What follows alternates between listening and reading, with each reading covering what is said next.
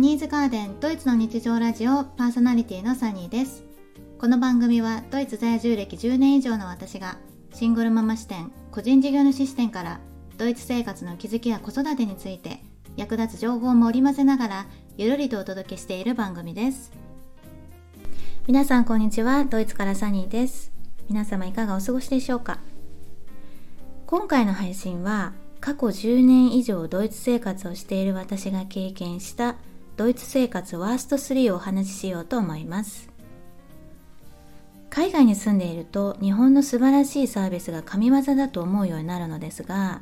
海外生活の挫折や喜びを経験してきた中で今でも忘れられない出来事があります。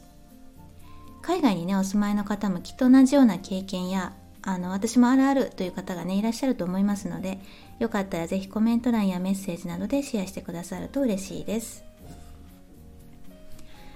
ということで今回の配信は私のドイツ生活ワースト3の話になります。私のドイツ生活ワースト3の第3位はインターネット回線開通の予約を何度もドタキャンされたこと。これはねドイツあるあるですよね。あの私のね最初のドイツ移住が11月の終わり頃だったんですけれども予約を入れたものの当日の時間にね工事会社の人が来ませんでした。でその後再度連絡して結局ね別の日にまた再予約をしたんですね。でそれでも時間通りに来なかったんですよ。でその時は担当の方が遅延連絡をくれたので待っていてでも結局午前中予約だったのが夕方になりました。このね工事会社の方や配送の方が時間通りに来ないっていうのはよくあることなので今はね予定通りに来るとむしろかなり嬉しくなるようになりました特に秋冬になると体調を崩す人が多くなるので基本的に人手不足になるのかなと思いますお次の私のドイツ生活ワースト3の第2位はベビーカーと一緒に乗った駅のエレベーターの中で悪ガキたちに爆竹をされたこと。これはもうね、17年ほど前のミュンヘンでの出来事なんですが、当時私たちはミュンヘン西部に住んでいたんですね。ちなみに私は娘が2歳までドイツ在住で、その後、娘が7歳までの5年間は日本に住み、10年前に再度ドイツに移住しています。で、当時、生後3、4ヶ月の娘をベビーカーに入れてね、駅のエレベーターを使って、あの、ホームから通りに降りようとエレベーターに乗ったんですね。で、その時にたまたまホームで居合わせた同じくベビーカーをしていた日本人のママさんにお会いして、日本人の方ですか？はじめましてなんて挨拶しながらね、2人で話しながらエレベーターに乗ったんです。で、駅のエレベーターって、ベビーカー2台入れば割といっぱいになるんですけど、ちょうど私たちが乗った後に、そうですね、あの日本でいうところの小学校45年生くらいかなあの男の子2人組がね乗ってきたんですよで私はベビーカー2台入っていっぱいなのになんでわざわざ子供が乗るんだろうなんて思ったんですけど彼らはねエレベーターの扉が閉まる前にクスクスしながらまた出て行ったんですねでなんか嫌な感じだなーなんて思ったんですけどそしたらですよエレベーターが動き出したすぐ後に床で大きな音と一緒に何かバチバチって弾けたんです。で、すぐに爆竹と分かったんですけど、あの、ドイツの年末の年越しでね、使われるような小さな爆竹ですけど、音がすごいし、しかも密室で危ないじゃないですか。で、私たちはね、すごいびっくりして、まあ子供のね、無事の確認をしたんですね。で、その彼らのね、身勝手さや、なんなら人種差別的な行動に、怒りで全身の血が駆け巡った私は、エレベーターが開花に着いた途端にベビーカーをその日初めてママさんに見ててもらってさっきの悪ガキたちをねとっ捕まえようと思って走って階段の方へ行ったんですね。でヘラヘラしながら階段降りてくるカイラを見つけて当時ドイツ語がね大してできなかったんですけど多分鬼の形相だったんでしょうね。あんたたち何したのって言いながら階段一段抜かして逃げ切ろうとする彼らを追いかけました。そう当時はね20代半ばの若いママだったのであの瞬発力がねりました。はい、で1人は結構長いホームの端まで走り続けてでもう1人はもう一つの階段からね走って逃げられたんですね。でこの時に頭の片鱗でまだ赤ちゃんの娘がベビーカーの中にいることと今日初めて会うママさんが待ってることを考えて捕まえるのをね諦めました。まあ捕まえてどうするかまではね私も考えてなかったんですがまあでも逃げる時点でね彼らは自分たちのしたことに自覚があるわけですよ。そう。本当にエレベーターという密室でね子供や私たちが怪我でもしたらどうするつもりなんだろうなと思いましたが今こうしてねドイツで子育てしてきた中で思うのは、まあ、こういう悪行をする子たちっていうのは、まあ、あるある年齢までは少なからずいるし本人たちはただのいたずらとしか思ってないんですよね。ただ悪行を本気で叱ってくれる大人がそばにいるかいないかで変わってくると思うんですけれどもこの時にね人種差別も入ってるだろうと思った私はどうしても黙って見過ごせなかったんですね。はい。あれから17年経ちますが彼らがまともな大人になっていることを祈ります。さて私のドイツ生活ワースト3第1位は引っ越し会社に引っ越しの2日前にドタキャンされたこと。またドタキャンかって感じなんですけど実はねこれにまつわる諸々が私にとってはドイツ生活最大の試練でした。何があったかというとまず引っ越し予定日が月曜日か日曜日かはっきり決まらない中で予約だけはしておきたいと思って1ヶ月くらい前だったかな。どちらかになると両日で仮予約をしていたんですね。で引っ越し日が2週間前に決まって最終決定日を引っ越し業者さんに電話連絡をしてで、お互いに確認し合って、それで OK だと思っていたんですね。そしたら引っ越し2日前のお昼に電話があって、ダブルブッキングになっていたから自分でどうにかしてくださいとね、ドタキャンされたんですよ。それが土曜日のお昼でした。この電話をもらった時にはアパートを明け渡すために家の掃除や壁塗りを手伝ってもらっていて引っ越し荷物は全て業者に丸投げする予定で組んでいたんですね。なのであまりの衝撃にね言葉を失いました。でその日のうちに搬入を手伝ってくれる大人2名以上を探し出し引っ越し用トラックを翌日日曜日までにはねどうにか手配しなければならなかったんですね。でドイツは日曜日に店舗がお休みになるのですが引っ越し用のトラックを貸してくれるレンタカー会社もお休みになることが多く絶望的でした。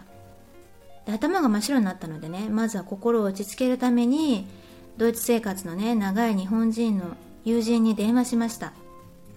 話をするだけでね頭の中が整理されてきて落ち着きました。その後ママ友友人知人にもね連絡しまくりました。それからちょうどこの週末は数年に1回ある娘の親族が集まる大きいグリルパーティーとたまたま重なっていたんですね。で元嫁である私もね誘われていたんですけれども参加できるような状況ではなくてしかし今自分がぶち当たっている問題をね解決するために誰かの助けは必要なわけでお世話になっている方々にね事情を話しました。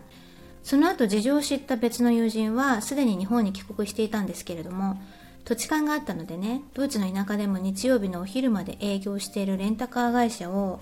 遠隔で探してくれました。で空港にあるレンタカー会社だったのですがこの会社がね、見つかったのが日曜日の営業終了2時間前でしたね。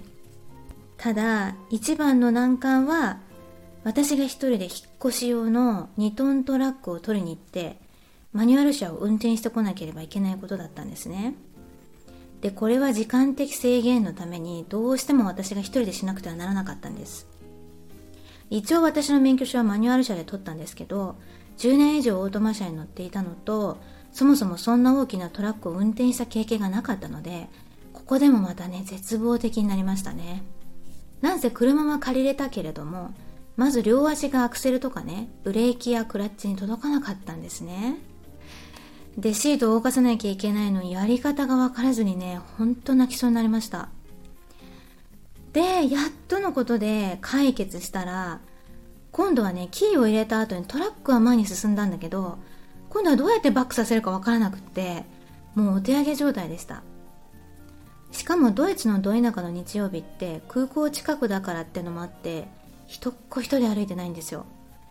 誰かに聞くにもレンタカー会社はもう営業時間が過ぎていたのでそもそも誰も窓口にいなかったんですね。で仕方がないから YouTube でマニュアルトラックの運転の仕方を見ましたよね。そう。でもこれで過去に勉強したマニュアル車の乗り方をすぐに思い出したので少し気持ちが落ち着いたんですね。ただ問題はバックの仕方がわからなくてあの普通 R と表示されたところにギアを持っていけばいいと思うじゃないですか。それがそのトラックではできなかったんですよ。もうねこの時には世界の果ての荒野に一りぼっち生命線であるこのトラックを発見したのにこの運転の仕方がわからないがゆえに死に絶えるのかぐらいのね絶望感でしたね。ところがですよその時に先ほどのレンタカー会社の窓口にいた方が営業時間終了後に帰宅のために駐車場を歩いていたのを発見したんですね。本当に荒野に人がいたって感じでした。ですかさず走っていってあのバックの仕方をね教えてもらったらなんてことはない。ギアの後ろ側についている赤いボタンを押しながらギアを R に戻せばよかっただけだったんですね。この憎たらしい安全装置はね普通に運転席に座っていたら見えないところに白々しくくっついてるわけですよ。はい。で道中は不幸中の幸いなのか田舎の日曜日の午後はね車がほとんど走っていなくてですねエンストしながらも無事に何事もなく車の運転ができました。そんなドタバタ引っ越し劇でストレスは限界値をとうに超えていたのでもう頼めることはね全部誰かに頼みました。親戚の方にあの助けていただきました。それからトラックに乗らない段ボールや片付けは